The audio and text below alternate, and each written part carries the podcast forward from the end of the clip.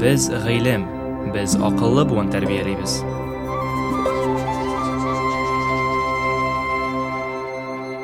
Салих Сәйдәшев турында истәлекләр. Әтием турында. Альфред Сәйдәшевтан. Әбиемнән әтиемнең бала чагы турында сорашсам, ул миңа аның кузна уйнарга яратучы, бик тере, ләкин тыңлаучан һәм яхшы укучы малай булып үсүен сөйли. Бер мәл күгәрчен очырту белән дә мавыгып алган. Хәзер анык кына әйтә алмыйм, ни сәбәптәндер аны бу шөгыльеннән бик тиз арындырганнар. Шулай да әтиемнең кош-корт, җанварларга мәхәббәте гомергә сакланды.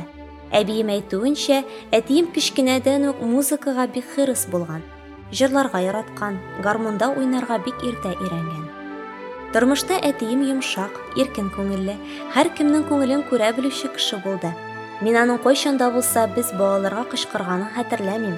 Әмма шуңа карамастан безгә карата үзенчә таләпчән дә иде. Ул бер вакытта да безгә кунаклар барында, алар тирәсендә кирәкмәгәнгә буталып йөрергә, олылар сүзенә кушылырга рөхсәт итмәде. Тупас мөгамәләне яратмый иде.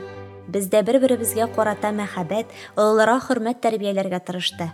Әминә апасын бик ярата, олылый иде. Җизнәсе Шихаб Әхмәровны да ихтирам итә иде.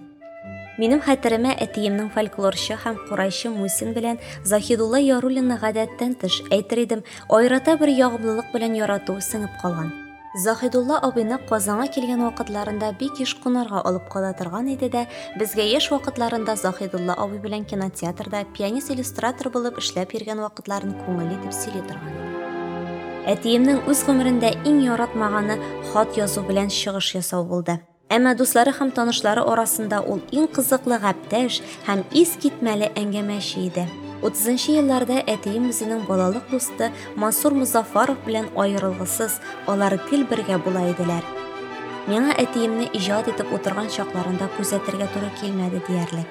Ник дигәндә, ул инструмент янына барып утырып эшкә тотынса, без аның бүлмәсенә кермәскә, мөмкин кадәр аңа комачауламаска тырыша идек. Ул үз әсәрләрен язганда шагыйрь яки драматург белән һәр вакыт бергә киңәшеп эшли иде. Бу җөмләдән миңа бигрәк тә аның Таҗи Гыйззәт белән бергә эшләгән вакытлары истә калган.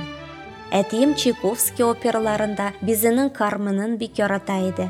Мин аның берничә мәртәбә шушы спектакльләр барган чагында театрда кулына шул операларның партитураларын тоткан хәлдә 4-5нче рәтләрдә утырганын күргәләдем. Утырыр, тыңлар, чыгып китәр, аннан тагын кереп тыңлар иде. Ул операның кайбер өлешләрен бик җентекләп өйрәнә иде ахрысы.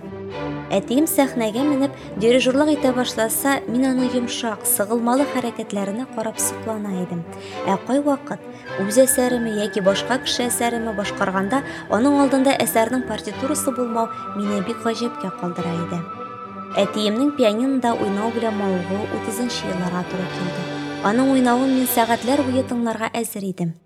Ул көнбатыш Европа композиторлары Шопен, бигрәк тә аның 7нче вальсын, Штраус, Кальман, Сильва операсыннан кайбер өзекләрне Грик, шулай ук Чайковский пьесаларын рәхәтләнеп уйный иде. Уйнала торган әсәр безгә яхшырак аңлашылсын өчен, ул музыка яңгырашына бәйләп төрле хикәяләр уйлап чыгарып сөйли иде.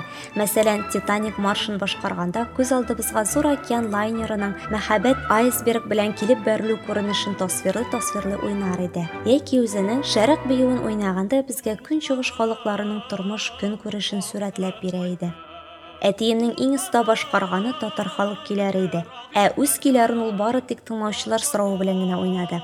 Импровизациялар уйнарга бик яратты, әмма күбесен язып алмый иде. Заказ буенча язарга яратмады.